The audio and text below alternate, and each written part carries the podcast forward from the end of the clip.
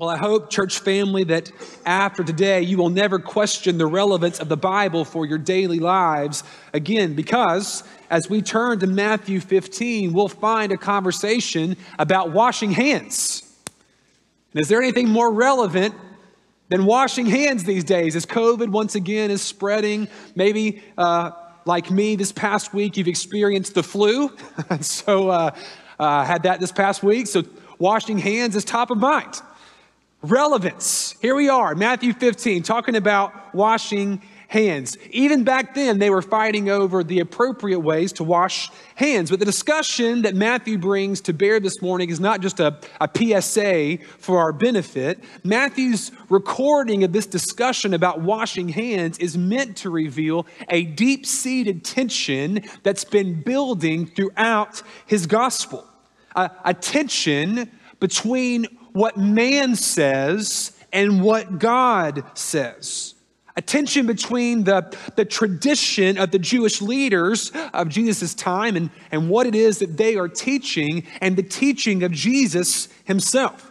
We've seen questions arising regarding fasting from John the Baptist's disciples. We've seen accusations from the Pharisees against Jesus and his disciples regarding the observance of the Sabbath, as well as some serious condemning charges against Jesus that he is an instrument of the enemy, Satan himself, even though it's abundantly clear to any dispassionate onlooker that he is from God, that he is in fact the Son of God.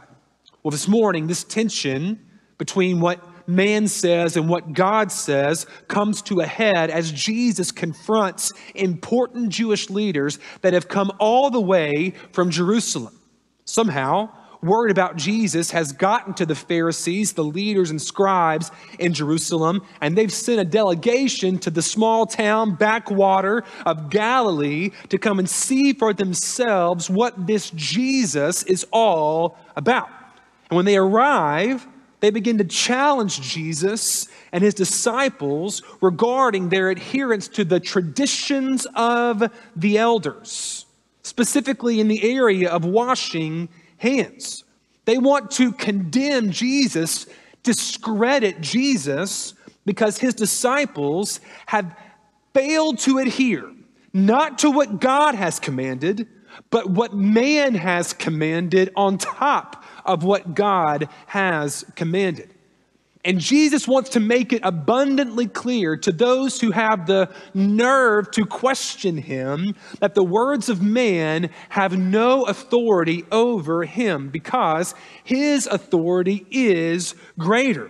His word is the final word because his words are God's words. And church, I hope we can declare in faith that the word of God is always better than the words of man.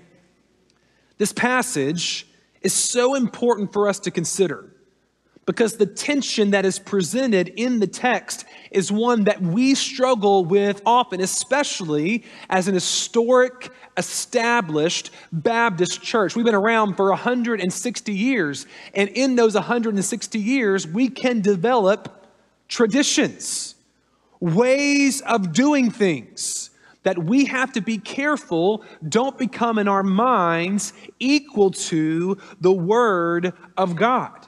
We have to constantly ask ourselves, what is it that we value more? What will we hold to at the end of the day as we seek to live lives that are fully pleasing to the Lord? The words of God or the words of man?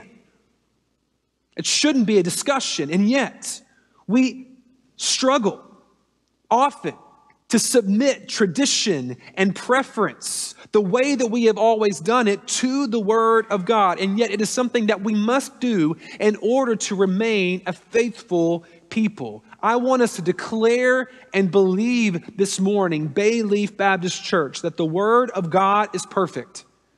More than that, the Word of God is sufficient. We don't need to add anything to what God has said in order to know how to please him. Because if we do, we may find ourselves in a precarious situation when we begin to judge others by our own standards rather than the standard of God's word. At the end of the day, if what you have heard said and what you believe is not what Jesus has said, we need to re-examine our beliefs before the word of God so that we don't fall in the same trap that the Pharisees and those around them did in our text today. Let me be clear. Traditions can be good. Godly advice from brothers and sisters about how to live lives in accordance with the word of God can be helpful, but they must always be rooted and controlled by the word of God and never equated to the word of God. We must always be willing to place tradition or the way that we have done things at the foot of God's word to be reformed so we don't get off track. So let's see how this tension between the word of God and the words of man unfold in our text today, and the challenge that Jesus presents to us as his people to keep the word of God as our central authority and priority. Matthew chapter 15, we're going to read the first 20 verses of this chapter, and here's what the word of God says. Then Pharisees and scribes came to Jesus from Jerusalem and said, "Why do your disciples break the tradition of the elders? For they don't wash their hands when they eat."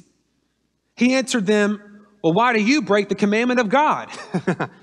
For the sake of your tradition. For God commanded, 'Honor your father and your mother, and whoever reviles father or mother must surely die.' But you say, 'If anyone tells his father or his mother, what you would have gained from me is given to God,' he need not honor his father. So for the sake of your tradition, you've made void the word of God. You hypocrites!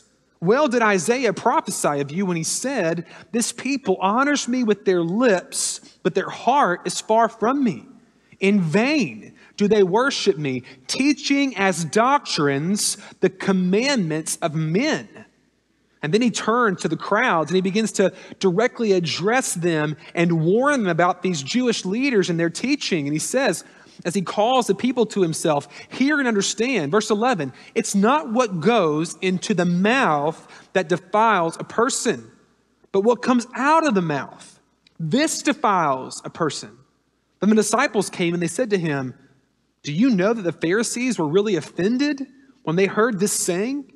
And he answered, "Every plant that my heavenly Father has not planted will be rooted up.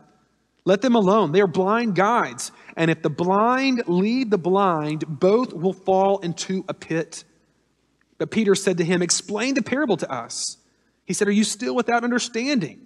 Do you not see that whatever goes into the mouth," let me break it down for you as clearly as possible, "whatever goes into the mouth, into the stomach it goes, it's expelled. But what comes out of the mouth, it proceeds from the heart. And the heart is what defiles a person.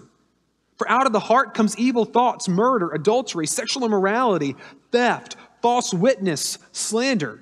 These are what defile a person.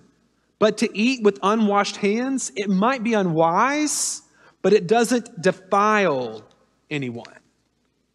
This really is a showdown, friends, between the word of God and the words of man, and which can lead us to a life fully pleasing to the Lord, which can provide us with an actual cleansing that we need in order to have fellowship with a holy and righteous God. Let me try to outline the specific tension in this text so we can understand the thrust of what Jesus is teaching us today. The Pharisees and scribes accused Jesus and the disciples of ignoring the tradition of the elders. And in condemning the disciples, they hope to discredit Jesus and all that he is doing. Now, what is the tradition of the elders? You may remember us talking about this when we discussed the Sabbath. The Jewish people had at this time something referred to as the oral Torah. a set of teachings developed by the Pharisees to function as a sort of fence around the law. The people of God were so concerned with not breaking the law of God that they added additional laws to keep you from getting even close to the line of the law that God had established. Now, the problem is that the Pharisees over time began to see this law around the law as nearly or equal to, as authoritative as the Word of God itself.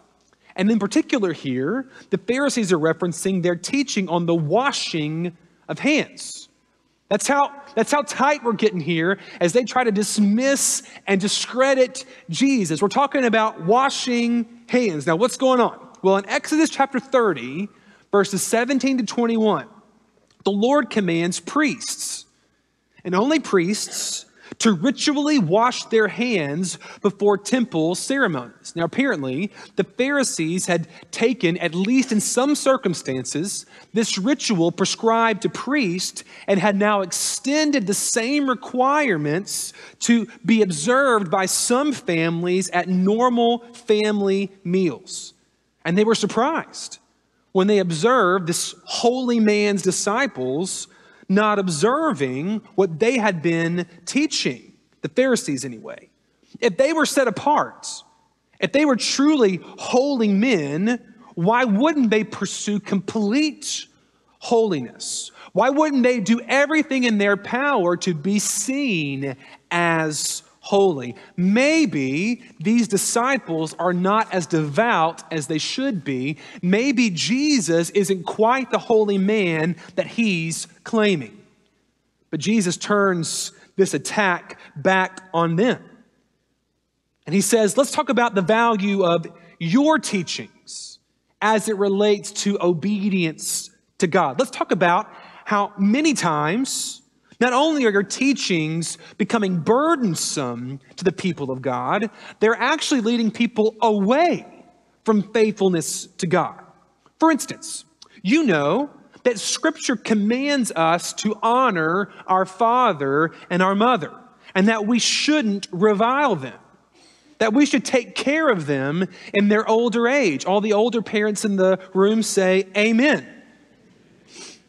Yet in your teaching, you've developed an escape clause, a loophole from children actually doing what God has commanded. You've provided a way for these children to pledge money to the temple that they should be using to care for their parents and thus withhold that money from their care.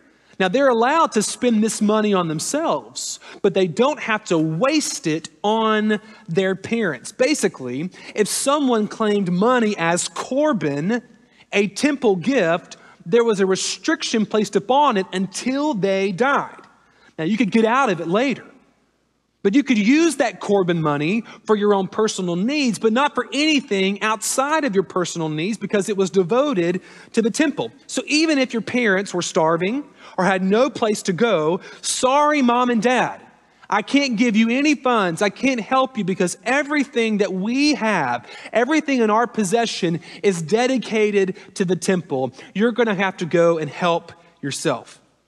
So Jesus says, your oral tradition, your teaching, your man-made law has actually led people away from the Word of God, from the heart of God, and created more transgression against the law. You and your traditions, careful, have made void the Word of God. So who is really pleasing the Lord?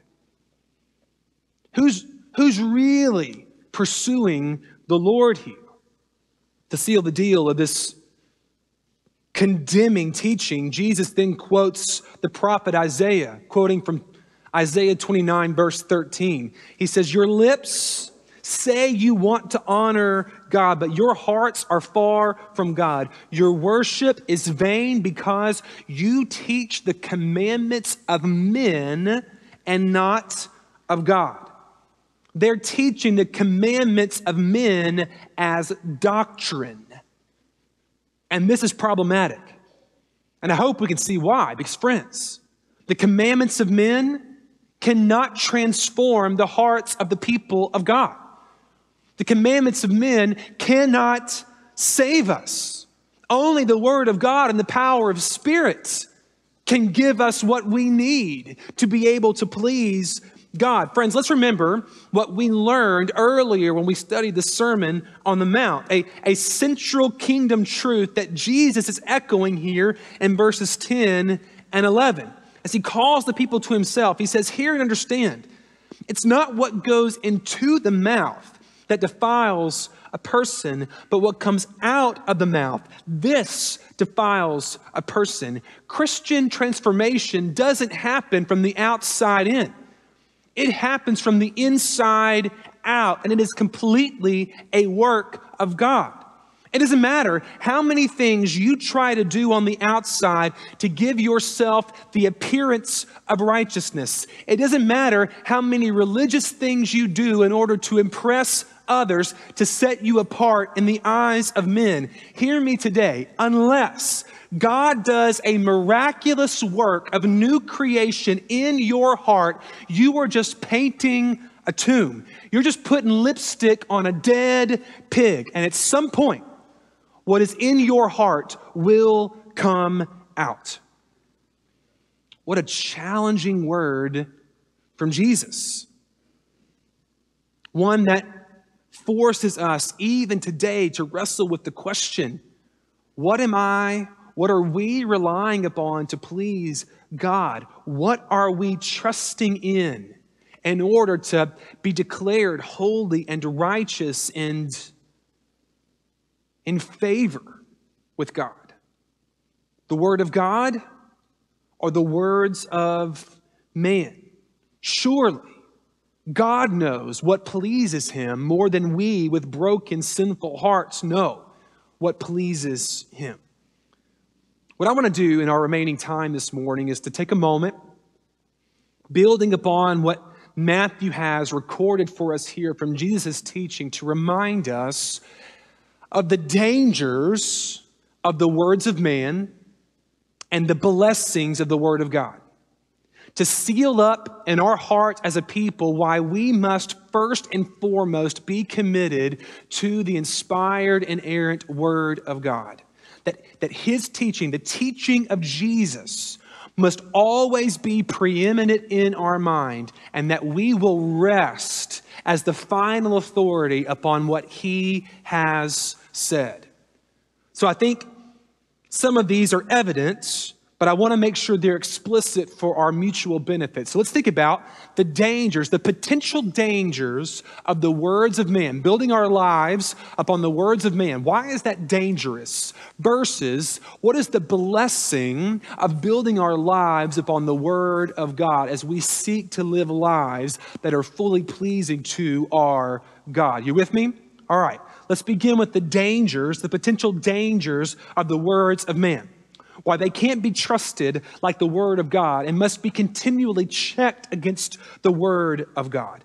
Firstly, potentially, the words of man, if we seek to build our life on the teaching and traditions of men, they can build pride. The words of man can build within us pride.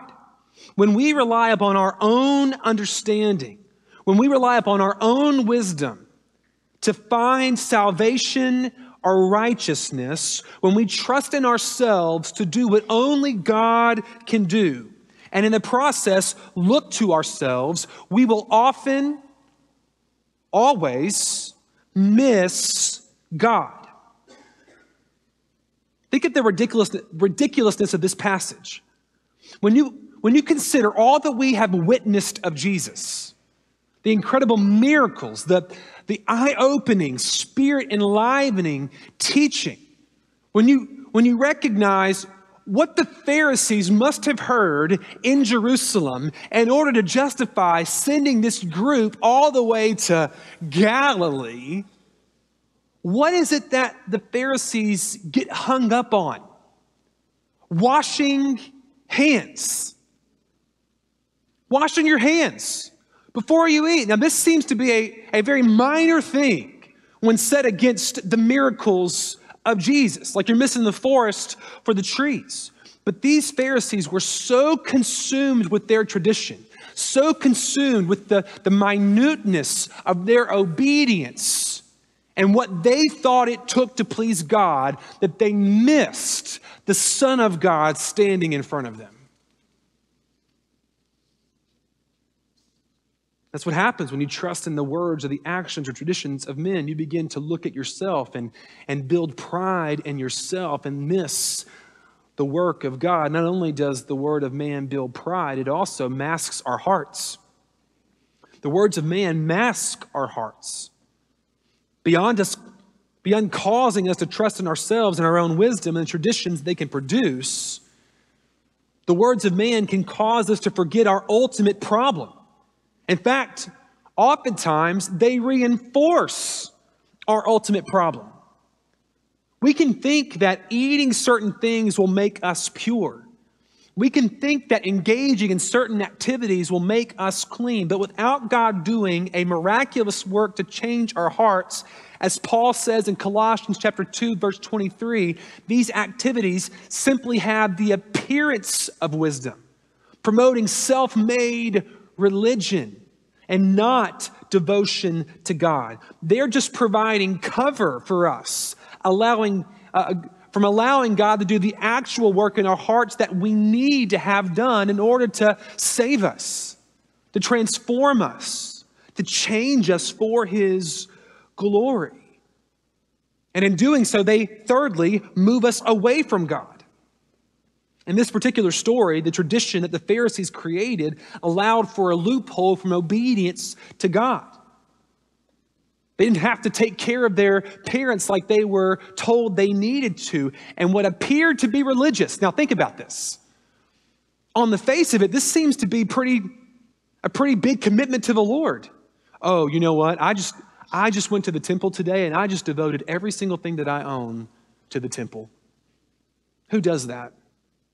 Someone really religious and committed to the Lord like me. That's who does that. It seems really religious until you realize the whole reason they were doing it is to keep all the money for themselves until they die. And who cares what happens to it after you die? So what was, or had the appearance of being religious, was in fact rebellious. Just another way to get what they wanted all along and to keep other people around them from getting what was rightfully theirs. It moved them away from God by building pride and masking hearts. And finally, the final danger of the word of man and why we shouldn't build our lives upon it is that they change. Traditions change.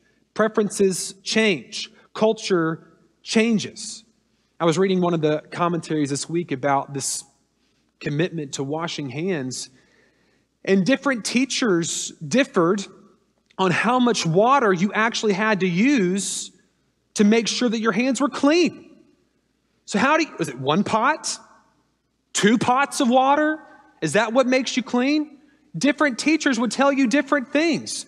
So why are you building your life or your standing before God on competing ideologies rather than in a place that is more certain? This is not the life that God has for us, to worry about where we stand before Him. There is a way to make sure we can know what pleases God, and that leads us to the blessings of the Word of God. Those are the dangers that it builds pride, that it masks our hearts, that it leads us away from the Word of God, and it's constantly a changing target.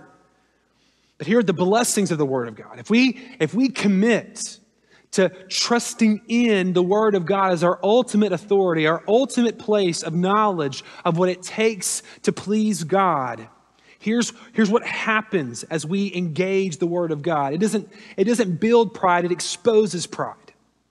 The Word of God exposes our frailty and our desperate situation. I want you to think about the blessing of the confrontation that Jesus offers here.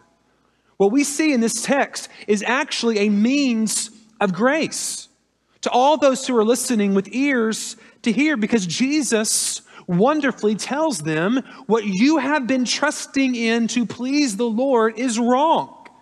It's flawed. Really, you're just trusting in yourselves and you've missed the activity of God. And in so doing, he provides an opportunity for change, for a rejection of self-righteousness, to a rejection of self-reliance, to fully rely upon Christ. You know, James 1:23 compares the word of God to a mirror. And I've always found that to be a really helpful analogy. Because as we come to the Word of God on Sundays, as we gather corporately in our, hopefully our daily reading time before the Lord, as we come to the Word of God, the Lord allows us to see ourselves as we truly are. Not as we hope to be, not as other people tell us we are, but as God sees us, as we are compared to the person and work of Jesus. And this brings us to a place of humility as we see the sinfulness of our hearts, all the ways that we are not righteous, all the ways that we are not holy, as the Spirit unveils within us things that do not honor the Lord. And this is an act of grace. It's an act of grace for the Lord to show us those places in our lives where we have been relying upon ourselves, trusting in ourselves to build righteousness rather than in Him, because that is a faulty foundation to build our lives upon. So the Word of God exposes pride. It brings us to a place of humility. And secondly, it convicts the heart. It doesn't mask the heart. It exposes those places and the recesses of who we are that have yet to be submitted to the lordship of Christ. In our text today, what he's confronting is greed, trying to keep all of our money for ourselves, power, thinking that true greatness is found in human institutions. It's the fear of man, seen in the response of the disciples who come to Jesus on the other side of this, and they say, hey, Jesus, do you know, this is verse 12, that the Pharisees were really offended by what you taught? And Jesus says, you shouldn't be worried about the Pharisees. Don't fear the Pharisees. You fear God, because He is the ultimate authority, and I'm spending my life in devotion to Him. As the Savior confronts these attitudes, as He confronts these words, He's convicting hearts to point them back to true faithfulness. This is what the Word of God does, and in so doing brings us near to God. Not away from God like the words of man do, but the Word of God brings us near to God. As we come to the end of ourselves, with the help of the Spirit, remove those things that do not look like Jesus, we can actually walk in greater fellowship with God. Because as we walk in holiness, we can walk in fellowship. And we know more of the heart of God. And we begin to have the heart of God. And the promise is this, friends, whereas the words of man may change, the word of God never changes. What pleases God today will always please Him, and we can rest in that assurance. So, here's the question that Jesus wants the crowds and the disciples then to wrestle with, and us as His disciples today. Which will we trust? The words of man or the word of God? Church family, let's not say more than what God has said, but let's not say less than what God has said. Let's trust that His word is enough. And honestly, isn't there enough already contained in the Word of God that God has explicitly said for us to get our head around in obedience without adding anything else to it? I haven't even gotten love one another right yet. Why would I add anything else to what God has already commanded? How can we respond this morning? Let me just offer some responses for us to consider as a people to this challenge for us to value the Word of God as supreme over the words, traditions of man. Firstly, for those among us who are not followers of Jesus, if you would say this morning, I'm not a Christian, would you ask Jesus to transform your heart today. Let me remind you of the words of Christ in verses 15 to 20 as Peter asks Jesus to explain this parable to him. Whatever goes into the mouth passes into the stomach and is expelled. Verse 18, but what comes out of the mouth proceeds from the heart, and this defiles a person. It's our sinful hearts that defile a person. For out of the heart comes evil thoughts, murder, adultery, sexual immorality, theft, false witness, slander. These sins, this sinfulness, that's what defiles a person. But to eat with unwashed hands does not defile anyone. The Bible is very clear. All of us, every single person who's ever been born, has a heart problem. We've all fallen short. We've all sinned. And we need a Savior. And it doesn't matter what activities you do in and of yourself. It doesn't matter what behaviors you try to engage in the course of your everyday life. It doesn't matter how often you come to church. Unless God does a work internally in your heart, unless he speaks a new creation, an act of newness into your heart, you will not be changed. But upon hearing the gospel, the good news of Jesus Christ, if you respond in repentance and belief, if you commit your life to the lordship of Jesus Christ, to following him, to pursuing God in faithfulness, he will save you as only he can. Don't trust in your own work. Trust in the completed work of Christ. Salvation is found only there. Just a minute, we'll have some pastors and ministers up here in the front. We'd love to speak with you more about Jesus and the transforming work that he alone can do in your life. For the rest of us, for the majority of us in this room who are followers of Jesus, let me just offer three responses in addition to that. Firstly, let us as a people recommit ourselves over and over again to the ultimate authority of God's word. The ultimate authority of God's word. The Bible must be our ultimate authority, our guide to faith and practice. Let us live as a people in alignment with the truth of 2 Timothy 3:16, that we believe that all scripture is God-breathed and useful for teaching, reproof, correction, training in righteousness, that the man of God may be complete and ready for every good work. Let's live in agreement with what was read over us by Pastor Aaron earlier today from Psalm 19, that we believe that the law of the Lord is perfect. It is reviving to the soul.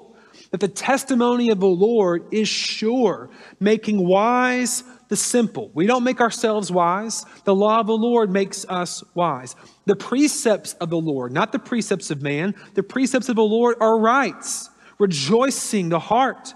The commandment of the Lord is pure. It enlightens our eyes. The fear of the Lord is clean, enduring forever. The rules of the Lord are true and righteous altogether. More to be desired are they than gold, even much fine gold. They are sweeter than honey and drippings of the honeycomb. Moreover, by them your servant is warned, and in keeping them, there is great reward. Do we see and believe and trust in the blessing and the goodness of God's word? It is where we must find commonality. It is where we must submit in authority. This must be the place we come to when we disagree. The word of God must be the place we come to in a moment of crisis. We should not ask the question, first and foremost, what does Jared say? We should not ask the question, what does Andy or Billy or Aaron or any other pastor in our church say? The question should not be, what do the deacons say? The first question we must ask at every time is, what does the word of God say? Because I get it wrong. These guys get it wrong. Your Sunday school teachers, they get it wrong. Your parents occasionally get it wrong. Your children, they get it wrong. You know what never gets it wrong? The Word of God. Let us make this our source of authority and commit ourselves, church family. Let's delight in the Word of God. Let's make much of the Word of God. Let's let the words of God from the Word of God continually be on our lips, encouraging each other and challenging each other with what God's Word says. Let's be a people of the book because we are committed to God. And we know that God has revealed to us what is good through His Word. And then secondarily, because of that, because of our ultimate commitment, the priority of God's Word, the ultimacy of God's Word, let's appropriately evaluate the traditions of men. The Word of God is preeminent. Traditions, practices, the way we've always done it, it comes underneath the Word of God, right? Let me say unequivocally, what I said earlier, not all traditions are bad. Traditions can be very good because they connect us to generations of Christians, millennia of Christians who have gone before us to help us know how to follow the Lord, to give expression to worship, to give expression to our common belief. The problem comes. This is where the problem arises. Among the people of God, when we begin to hold our traditions, our practices that are built upon the Word of God as equal to the Word of God. This is where we have to constantly battle to make sure we're not fighting over the wrong things or judging people on the wrong things. Let me give you an example. Okay, here's a command from the Lord that we just sung about earlier. We are called to praise the Lord, right? That's pretty clear throughout Scripture that we as the people of God are to praise the Lord, to sing to Him, to make much of Him, okay? That's the command. Now, here's a way that people have praised the Lord in the past. When I was growing up in my church, my home church, Faith Baptist Church, here's something we did every fifth Sunday. We had something called a fifth Sunday singing. Anybody else remember this? Fifth Sunday singing. So if there was ever a fifth Sunday that came about in a month, that Sunday night, we would gather together and we'd have a hymn sing. And you just open up your hymnal and you just start shouting out page numbers. And whatever page number was heard by the music director, you just begin singing it. And hopefully she and the piano player knew what the song was because we would just sing it. Now, I've never served at another church or been a part of another church since Faith Baptist Church that did fifth Sunday singing, okay? Now imagine if I had gone to the first church I joined after Faith, Florida Boulevard Baptist Church in Baton Rouge, Louisiana, and I came to that church and I noticed that they didn't have fifth Sunday singing. And I said something like this: you guys are a bunch of hypocrites. You're apostates because the Lord teaches us to praise the Lord, and you don't have fifth Sunday singing. How can you praise the Lord? How you must not love the Lord.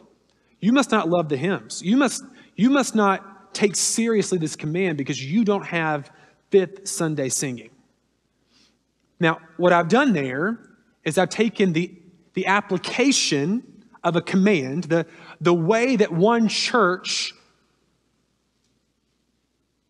followed through on the faithful exposition of a command, and I've made it equal to the command from the Word of God. And I began to judge people based on this particular expression, this tradition, the way that this church did it, thinking that it was equitable to what all God's people should do. Now, we laugh at that, but we do it all the time. We do it all the time. We have to be careful that the way that we've always done it is not taking in our mind the same place as what God has said, because we get in danger when we do that. Now, there's benefit. Somebody had a good idea at some point. This is a great way to do this. And it serves the church for a period of time, but it doesn't mean it can't change. God's Word never changes. The way that we apply it, the way we express it can. And we've seen this play out in other places too. Other places of practice and expression in the local church where people had good intentions to protect us from getting close to transgressing the law. This is a different side of the conversation now, where people tried to help us not get close to transgressing the law, but we began to treat the fence as the same as the Word of God itself. In Baptist speak, our oral tradition usually can be described by the 3 Ds: drinking, dancing, and dress. This is common parlance in our Baptist circles, where somewhere along the way, someone with great intentionality and wisdom began to say things like, you shouldn't dance because if you dance, you're going to get really close to breaking the law of God, the Word of God, by doing inappropriate things. Or you shouldn't drink because alcohol has a lot of danger to it, and we shouldn't get drunk. And I've seen a lot of destruction in drinking, so it's probably wise that you don't just stay away from alcohol altogether. Or we're called to give God our best, and so you should give the Lord your best in how you dress when you come to church. Now, all those things can be good things and wise counsel given to the church, but nowhere explicitly in Scripture does it say, do not dance in any circumstance, or do not drink in any circumstance, or you cannot come to church if you don't wear your very best, most expensive thing. Those are good encouragements, but they're not equal to the Word of God. And the danger is we begin to believe those things and begin to judge the people around us by those encouragements as if people don't arrive at the same place of conviction that they are not as devout or committed to the Word of God as we are. Now, those are easy things. You can spend time before the Lord in your own heart as to what things in your life you begin to allow to creep up at that same level, and just entrust those to the Lord. Let's make sure that we as a people are committing to holding people accountable to what God's Word has said. Now, we can encourage each other toward faithfulness in certain ways, but let's not say more than, not less than, but not more than what God has said, because you get into dangerous territory there, friends. And you may make void the Word of God by teaching the doctrines of men. And then finally, let's ask for the Spirit's help in exposing any problem areas in our hearts. Okay, when you sit before the Word of God and you begin to think, okay, I've held this for a long time. This is a really great way that I think to give expression to the Lord of my devotion to Him. This is a place of conviction in my life where I've liked the way we've always done it. All right, I think this fence is really important. If that begins to be challenged, I want you to sit before the Word of God and the Spirit of God and ask this question. Am I offended if that's challenged because it's from God's Word and it shouldn't be removed? That's one possible thing. Or I'm offended because I just like it, and it's the way that I want to do things, even though it's not explicitly stated in the Word of God. I heard someone say one time that true spiritual maturity is seen in those moments when you don't get what you want. And I've seen in churches, especially established churches, when things begin to change occasionally. And listen, living organisms change. Things will change. God's Word never changes. There are certain things that will never change, but traditions and how we do things can change over time. And in those moments of change, it's amazing how spiritual maturity begins to unveil itself. What is it that we're holding on to, friends? The Word of God or the words of man? The only way that we'll walk forward in unity, the only way that we'll walk forward as a people in faithfulness, ultimately committed to the things of God, is if, by the power of the Spirit, we are committed to the authority of God's Word as our ultimate guide. If we will commit ourselves to submitting at all times to the Word of God and the power of the Spirit, then God will hold us fast for His kingdom purposes. And can you imagine what God would do with a unified people like that? Wherever you are, do you bow your heads? Spend some time asking the Lord to help you know how to respond to God's word this morning. Again, if you don't know Jesus and you've never given your life to him, we would invite you in a minute to come and pray with one of us. Let's help you understand this transformative gospel, the transformative work of Jesus and how he wants to transform you from the inside out. For the rest of us, will we commit this morning as a people to always making the word of God our priority? We will delight in it, hold fast to it, so we don't miss the activity of God, because we're committed to our own thoughts, our own words, our own traditions more than God's.